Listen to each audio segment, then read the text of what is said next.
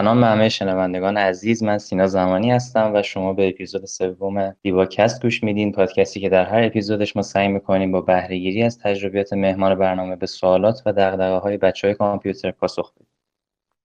سلام منم ملیکا محمدی هستم و امیدوارم همگی خوب و سلامت باشید. مهمان امروز ما سهیل رستگاره که تجربیات جالب و متنوعی در زمینه آکادمیک داره و قرار اونا رو با ما به اشتراک بذاره. سهیل سلام. سلام عرض می‌کنم خدمت سینا و ملیکای عزیز. من سویل رستگارم. امیدوارم که صحبت هایی که امروز می‌کنم به درد بچه ها بخوره و مفید باشه برشون ممنون. با توجه به اینکه تو دوره کارشناسیت خیلی پرفراز و نشیب بوده به نظرم اول یکم از این بازه تحصیلیت برامون بگو. اینکه چطور شروع شد و چطور ادامه پیدا کرد. خیلی عالی. به صورت کلی خاطرات دوره کارشناسی رو بگم. یک اینکه چه اتفاقی افتاد در کل.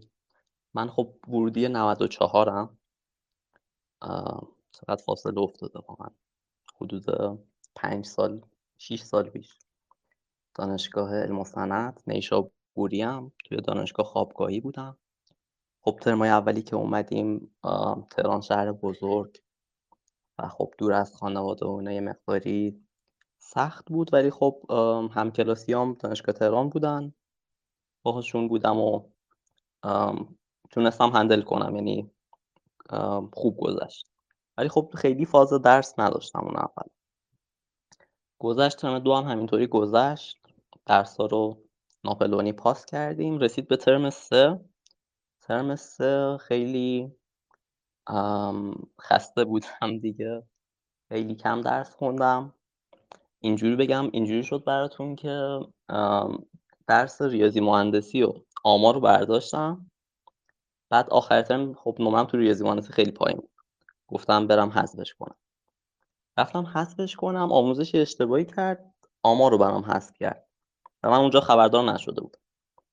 بعد اومدم خوابگاه یه چند روز قبل امتحان آمار بودم آمار برام حذف شده ریاضی مهندسی غیبت خورد رفتم گفتم چه وضع شد اینا درست کنیم. آمارم رو برگردون. اینا رو گفتم خب باش. آمارم برگردوندم رفتم امتحان من آمار رو دادم که با کلی اصرار اینا برگردونده بود و افتادم. اون ترم هم دیگه تا نزدیکی مشروطی رفتم و خیلی بد شد. دیگه از ترم چهار بود که دیگه کم کم گفتم خب یک هدفی داشته باشه آدم بد نیست دلیلی که مثلا براش تلاش کنه و یک مقصدی که تو ذهنش باشه که می‌خواد مثلا به کجا برسه و در چه مسیری پیش بره. ترم چهار شروع کردم که به درس خوندن. خب شروع بود یه مقداری سخت بود اون درسایی که قبلا هم نخونده بودم و یه مقدار باید کاور می‌کردم و اینا. ولی خب خدا رو شکر وقت خوب گذاشتم معدلم حدود 17 و نیم شد ترم چهار. از 13 و نیم ترم سه رسید به 17 دیگه تو ترم پنج قلقش دستم آمده بود که باید چجوری بخونم چجوری کار کنم. و انگیزم هم خب خیلی قوی بود. دیگه از ترم پنج خیلی جدی خوندم درس ها رو. معدلم شد 19 و خورده ای ترمای بعدش هم همینطوری همه ترما بالای 19 دیگه از اونجا بود که دیگه خیلی گفتم که خب افتادم دیگه تو جو آکادمیک و همین جو ادامه بدم و دیگه حالا اتفاقات دیگه هم افتاد که در ادامه صحبت می‌کنم راجبش. بعد دیگه دوره کارشناسیم تمام شد. پنج ترم آخر معدلم بالای 19 بود. رنک یک بودم. در کل فکر کنم رنک دو یا سه ورودی 94 و خب الان ارشد می‌خونم بیو انفرماتیک دانشگاه شهر و در خدمت شما. خیلی هم عالی همونطور که گفتی از یه جلوات به راه راست هدایت شدی و اینکه رفتی تو فاز درس و این داستان ها و اینکه توی سالهای آخر و ترم آخر هم مثل اینکه توی مسابقات سی شرکت کردی همراه تیم برتر علم و صنعت یه کمی در مورد فایده مسابقات و تجربه خود توضیح میدی. آره از یه جای دیگه گفتم بچه خوبی بشم و درس بخونم. مسابقات سی رو من خیلی دیر رفتم سراغش. یعنی از قبل علاقه داشتم همین که سوال الگوریتمی اینا حل کنم. ولی خب به صورت رسمی تیم مثلا مشخصی اینا نداشتم. ترم هفت بود که دو تا از بچههایی که سال قبل خودشون رفته بودن آی سی پی سی اومدن. اونام از تیماشون جدا شده بودن. بعد خب منم بودم گفتم علاقه من اینا یه تیم دادیم خیلی من یکم دیر شروع کردم سی رو یعنی علاقه داشتم به مسابقات برنامه‌نویسی و سوال الگوریتمی خصوصا از دبیرستان خیلی کم و بیش کار می‌کرد. ولی خب دیگه تیم خوبی نداشتم و یعنی بچههایی که مثلا پایه باشن تیم بدیم و کار کنیم اینا نبود. پیدا نکردم یعنی من. ترم هفت بود که دو تا از بچه که خودشون سال قبل رفته بودن آی سی پی سی از تیماشون جدا شده بودن بقیه بچه ها نمی‌خواستن کار کنم منم گفتم من علاقه بندم یه تیم ستایی داریم. با علی سفرپور و مبین داریوش. خیلی جهت fun رفتیم ولی تجربه که تو ICPC به دست بودیم حداقل به من خیلی تجربه خوبی شد. و هر کدوم از بچه ها که مثلا خصوصا ورودی جدید میان میگن که خب در این مسیری که چهار سال هستیم چیکار کنیم میگم حتما ICPC و مسابقات برنامه نویسی و چالشی رو یک بخش اساسی بذاریم تو این چهار سال. چرا؟ خب مهمترین قدرتی که یک مهندس کامپیوتر باید داشته باشه مهمترین ابزاری که باید داشته باشه قدرت حل مسئلهش. و توی آی سی پی سی و مسابقات برنامه‌نویسی این قدرت رو میاد با درس مهمی مثل الگوریتم و سرگرمی قاطی می‌کنه. همه اینا رو ترکیب می‌کنم خب خیلی خوب میشه دیگه. تو برای سرگرمی داری یه کاری می‌کنی که برات مفیدم هست همزمان. مثلا بچه‌هایی دوتا بازی می‌کنن دیده باشن خیلی خوره دوتا میشن. خیلی حرفه‌ای میشن تو همه آیتم ها و اینا رو حفظن. خب حالا فرض کنین همین علاقه مندی و اینا رو به یه چیزی مثل مسابقات برنامه‌نویسی داشته باشی. خیلی می‌تونی خفن بشی و دستت باز بشه توی هم کد زدن هم تفکر الگوریتمی و حل مسئله.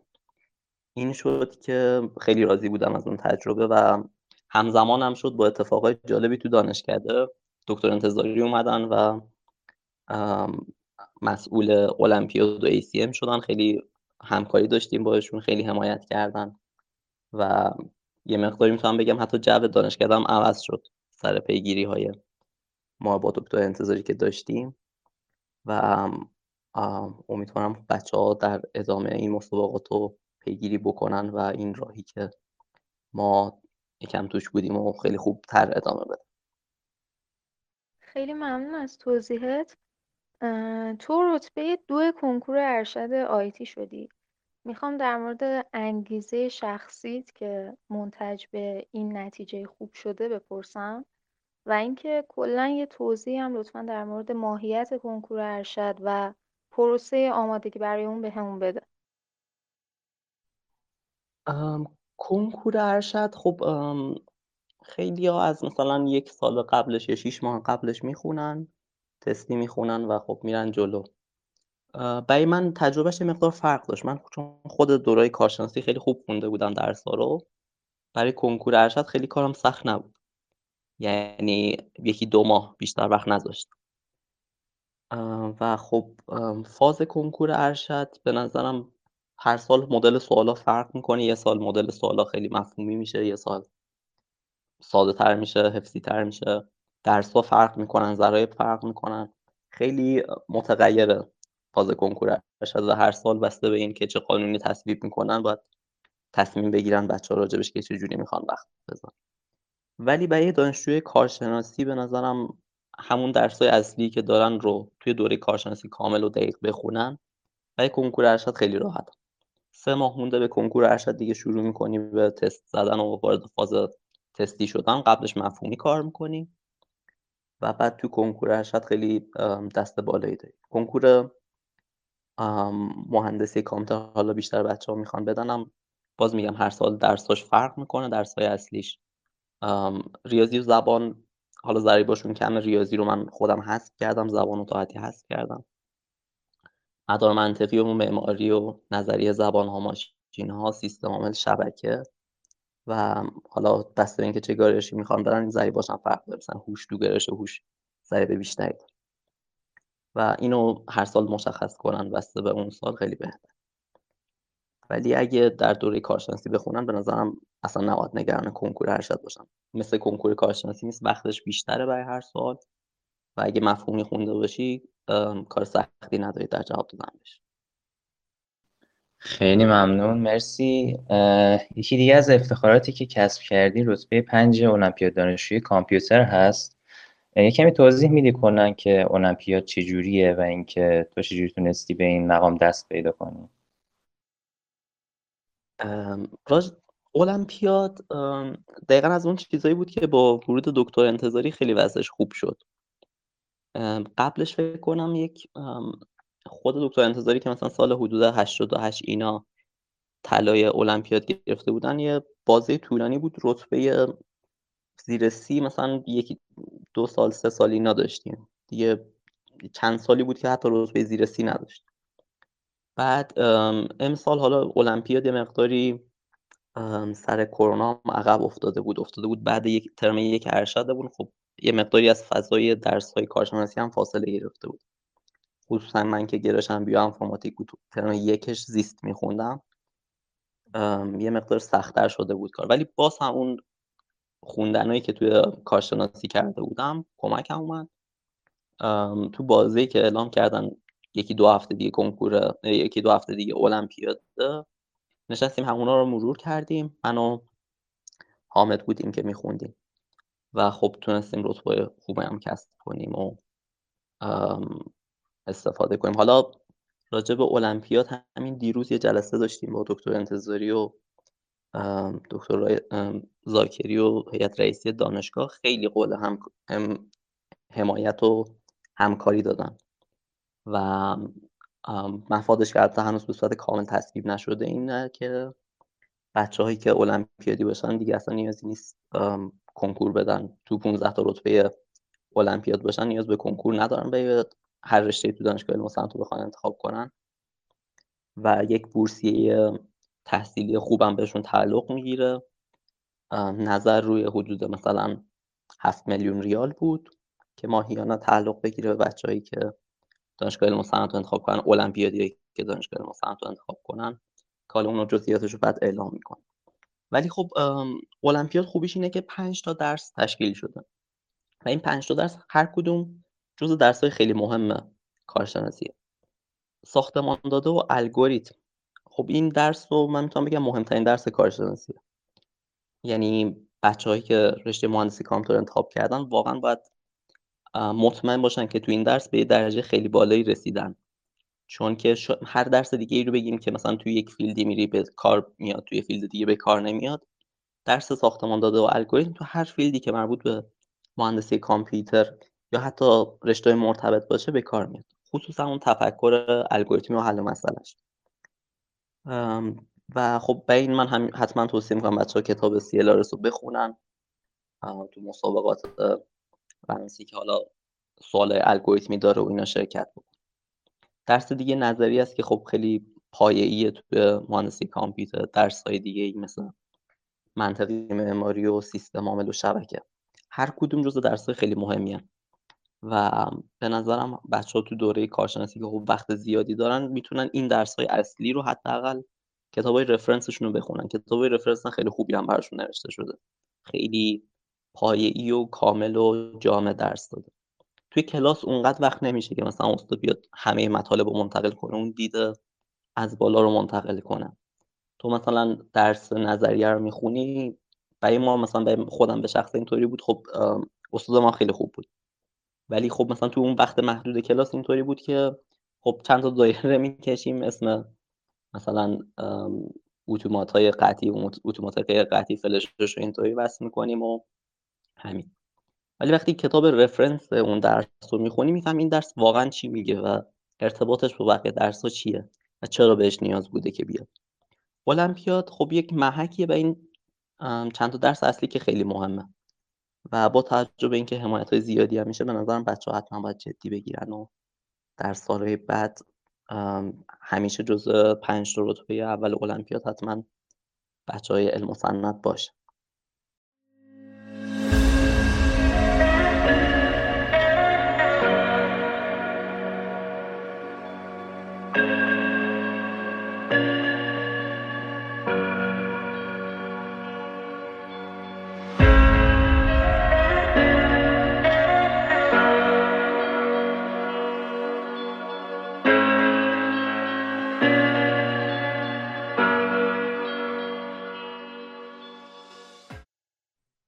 همونطور که در ابتدای صحبتم اشاره کردی تو الان دانشجوی رشته بیوانفورماتیک دانشگاه شریفی.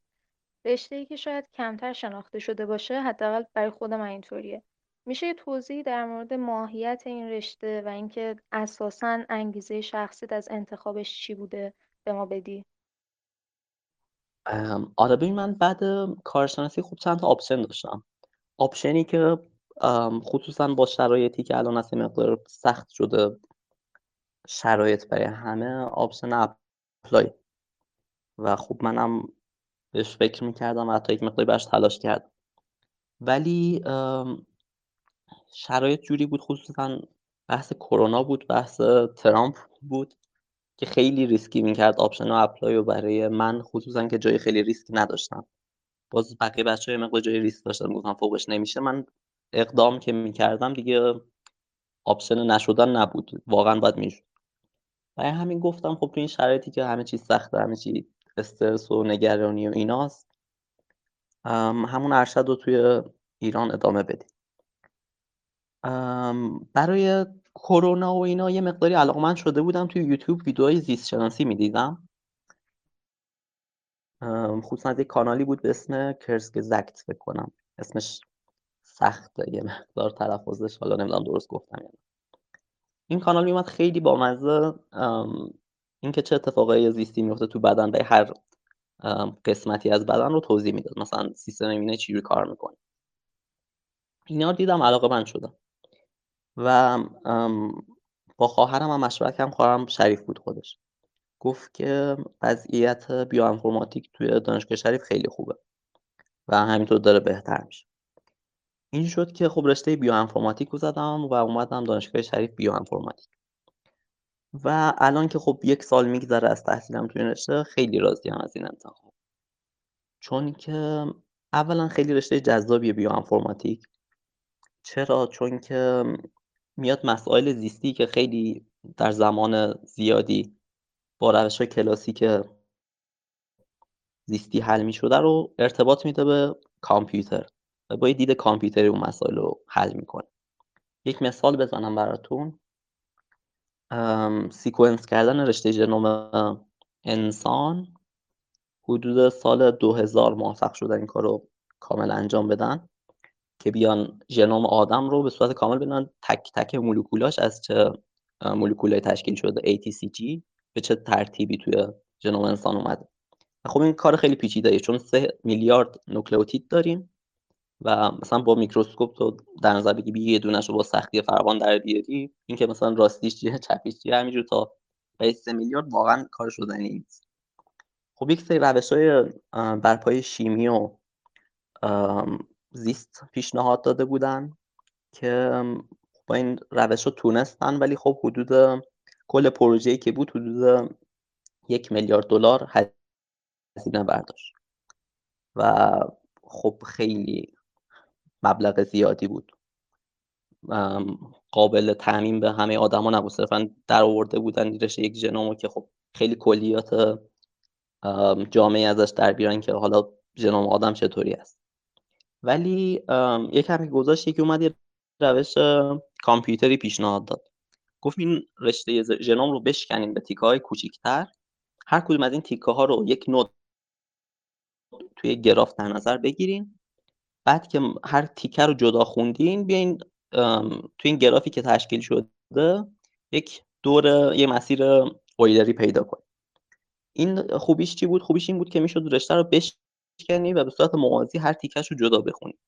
و با این تکنیک حالا پیشرفت‌های دیگه که در کنارش بوده تو زمینه شیمی و زیست شناسی و اینا. الان حدودا سیکونس کردن یه ژنوم یه انسان رسیده به هزار دلار. و خب این وقتی مثلا برسه به هزار دلار یعنی خیلی افراد بیشتری می‌تونن ژنومشون رو sequence کنن برسه به 100 دلار یعنی تقریبا همه می‌تونن sequence کنن. و این چه فایده ای داره؟ فایدهش اینه که می‌تونیم پزشکی رو برای هر شخص بسته به اینکه چه ژنهایی تو بدنش هست شخصی سازی کنیم. ژنوم هر فرد رو داشته باشن می‌تونن بر اساس ژنوم هر فرد بیان یک سری دارو بدن که فقط روی مثلا بدن اون کار برد داشته باشه. همون داروهایی که ممکنه به یکی دیگه بدن و خیلی تاثیر منفی براش داشته باشه. و این خب دست رو توی پزشکی خیلی باز می‌ذاره. مثلا کاربردهای دیگه که هست. توی سامانه های زیستی پروتئین نقش خیلی مهمی داره. پروتئین هم یک رشته مثل تسبیح از آمینو اسیدهای مختلفه که بر اساس قوانین فیزیک و اینکه چه واکنش هایی میدن این مولکول های مختلف و اتم های مختلف هم چه جاذبه یا دافعه هایی دارن یک شکل سبودی می‌گیره. و این شکل سبودیش خیلی مهمه. مثلا مثل چنگک میشه میره به یک بخش دیگه سلول اتصال پیدا می‌کنه و اون بخش رو فعال می‌کنه یا غیر فعال می‌کنه یا کاربردهای مختلف. حالا فرض کنیم بتونیم این شکل سه‌بعدی رو و واکنشش با قسمت های مختلف بدن رو توی کامپیوتر شبیه سازی کنیم. این باعث چی میشه؟ باعث این میشه که وقتی یک داروی جدیدی طراحی میشه اصلا نیاز نباشه که تست انسانی یا حیوانی روش انجام بشه. صرفا رو همون کامپیوتر می داروهای مختلف حالتهای مختلف رو امتحان می‌کنی که آیا اینا جواب میدن به اون بخشی که باید میچسبن. این روابطی که میان واکنش مختلف هست رو بهش صدمه نمی‌زنن. اگه این اوکی بود میای این دارو رو خب حالا خیلی راحت تر و مطمئن تر از اینکه جواب میده تولید می‌کنیم و هزینه خیلی میاد پایین و خیلی داروهای مستنوی می‌تونه در دسترس قرار بگیره. و خب خیلی کاربردهای دیگه که وجود داره و الان واقعا جاش نیست بگم. به بچه ها توصیه می‌کنم حتما ویدیوهای بیوانفرماتیک پیشرفته از دکتر علی شریفی زارچی رو تو سایت مکتب خونه برن ببینن خصوصا جلسه اولش رو که راجع به سلول و کلیات اینکه بیو انفرماتیک چی هست توضیح میدن. خیلی مفیده و حتما علاقه من میشن به این گرایش که در ارشد در نظر بگیرن و توش فعالیت داشته باشن. خیلی هم عالی. همینطور که صحبت کردی معلومه که خیلی تو فضای آکادمیک وقتت رو گذاشتی. دلیل این اولویت بندی که کردی چی بوده که فضای آکادمیک رو ترجیح دادی به فضای صنعت و کار و کارآموزی؟ ببین یه مقداری تو فضای آکادمیک از این بابت که یک مسائلی رو حل می‌کنیم و به یک مسائل ایده میدی که همه به صورت آزادانه در دسترس همه قرار می‌گیره. همه داشتن می‌تونن ازش استفاده کنن. همه اون مشکلات رو شاید داشتن و کمک می‌کنی به همه صرفا مختص یک شرکت یا یک بخش نیست. این برای من خیلی جذاب. ولی فارغ از اون سند خیلی خوبه. یعنی واقعا دید من اینه که حالا بعد دکترا شاید وارد صنعت بشم و اصلا باید در صورت بعد دکترا وارد صنعت بشی به احتمال خیلی زیاد. حالا تو بخش تحقیق و توسعه. ولی بچه های کارشناسی و حالا اون چیزی که من شاهدش بودم وقتی تو ترم های اول میرن سراغ کار صنعتی اون خیلی کار پایه ای نیست به نظرم. یعنی مثلا یک مثلا وردپرس رو در نظر میگیم که خیلی مثلا جامع و یادگیریش هم راحت. خب وقتی میری مثلا یه وردپرس حرفه‌ای میشی و می‌تونی یه سایت خیلی خوب بزنی با وردپرس این چقدر دوام داره؟ تا وقتی که وردپرس پر استفاده و محبوب باشه و شرکت ها بخوانش. بعد که دیگه دورش بگذره مثل خیلی از زبانهای برنامه‌نویسی که دیدیم مثل خیلی از فریمورک ها تکنولوژی ها که دیدیم دیگه اون دانشی که یاد گرفتی اون مهارتی که یاد گرفتی اونقدر شاید مفید نباشه. باید عوض کنی هی. من خیلی علاقه داشتم که یک مسیر رو برم که خیلی مطمئن باشم که این از پایه یه چیزیه که تا مدت ها حتما به درد می‌خوره. حتی تو درسای کارشناسی هم انتخاب همینطوری بود. الگوریتم و ساختمان داده رو که خیلی روش سرمایه گذاری کردم و این بود که خب دیدم از مثلا پنجاه سال پیش اونقدر تغییری نکرده و همونقدر پر استفاده مونده. گفتم خب قطعا در آینده هم در آینده دور هم همینقدر پر استفاده و پایه‌ای بمونه وقتی که مسیر آکادمیک تو حد خوبی ادامه میدی تو صنعت هم دستت خیلی بازه و می‌تونی آدم مفیدتری باشی به نظرم.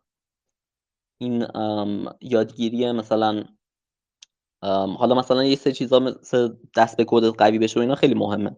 ولی یادگیری framework و کلیات صنعتی که خیلی می‌تونه متغیر باشه به نظرم سرمایه گذاری خیلی درستی نیست. این نظر شخصی من. برای همین ترجیح دادم توی مسیر آکادمیک ادامه بدم تا جای ممکن. حالا در ادامه ببینیم که خدا چی می‌خواد. شاید خودمونم رفتیم وارد صنعت شدیم. بسیار عالی. در آخر با باری از همه این تجربیاتی که تا اینجا در موردش حرف زدیم اگه بخوای به بچه ها چند تا توصیه بکنی اون چند تا چیان؟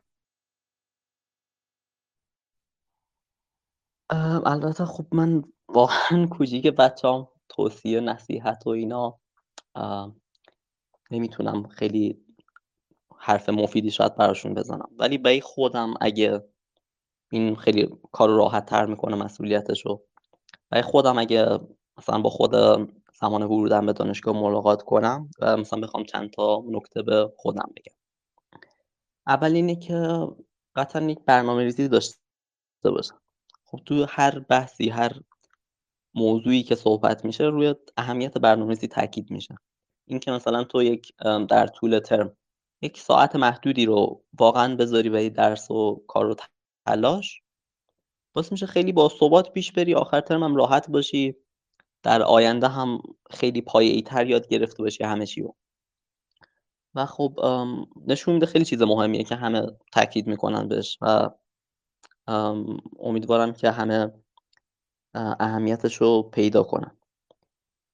و خب در کنار برنامه‌ریزی اون تفریحی هم که داری خیلی با خیال راحت تری انجام میشه. یعنی تو می‌دونی کار تو انجام دادی مفید بودن تو بودی میری به تفریحت هم با اعتماد به نفس و روحیه بالا می‌رسی توصیه بعدیم به خودم اگه کوچکتر بودم اینه که خیلی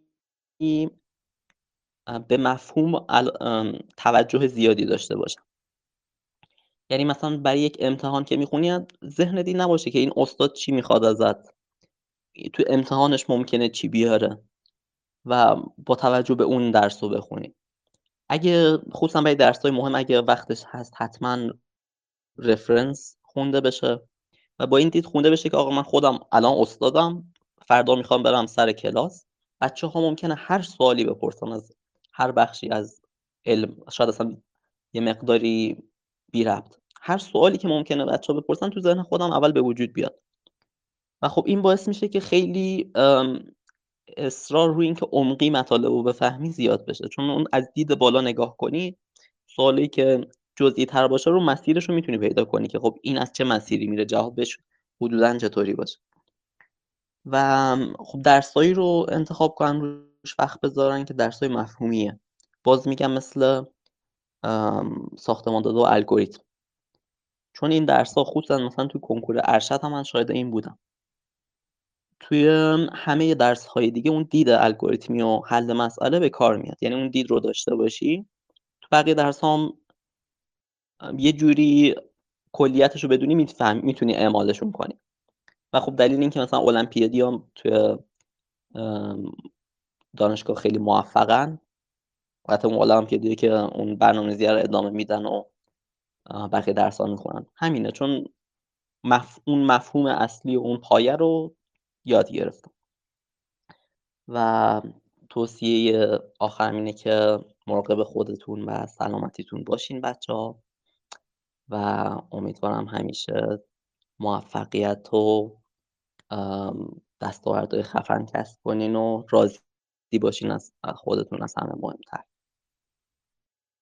خیلی عمالی سویل خیلی ممنون از توضیحات مفیدت و از وقتی که گذاشتی. من که خیلی لذت بردم از هم صحبت شدم باهات و امیدوارم که تو مسیر زندگیت هم همیشه شاد و موفق باشی. خیلی ممنون سینا جان لطف داری. منم خیلی خوشحال شدم که در حضور شما بچه های گل انجمن علمی که خیلی با انرژی و پیگیر هستین برای برنامه هایی که برای بچه ها تدارک می‌بینین قرار گرفتم. مرسی. و یه تشکر ویژه بکنم از همه شنوندگانی که تا این لحظه با ما همراه بودن. شما رو به خدای بزرگ میسپارم. خدا نگهدار. منم متشکرم که تا اینجا دیباکست رو شنیدین. خدا حافظ تا اپیزود بعد.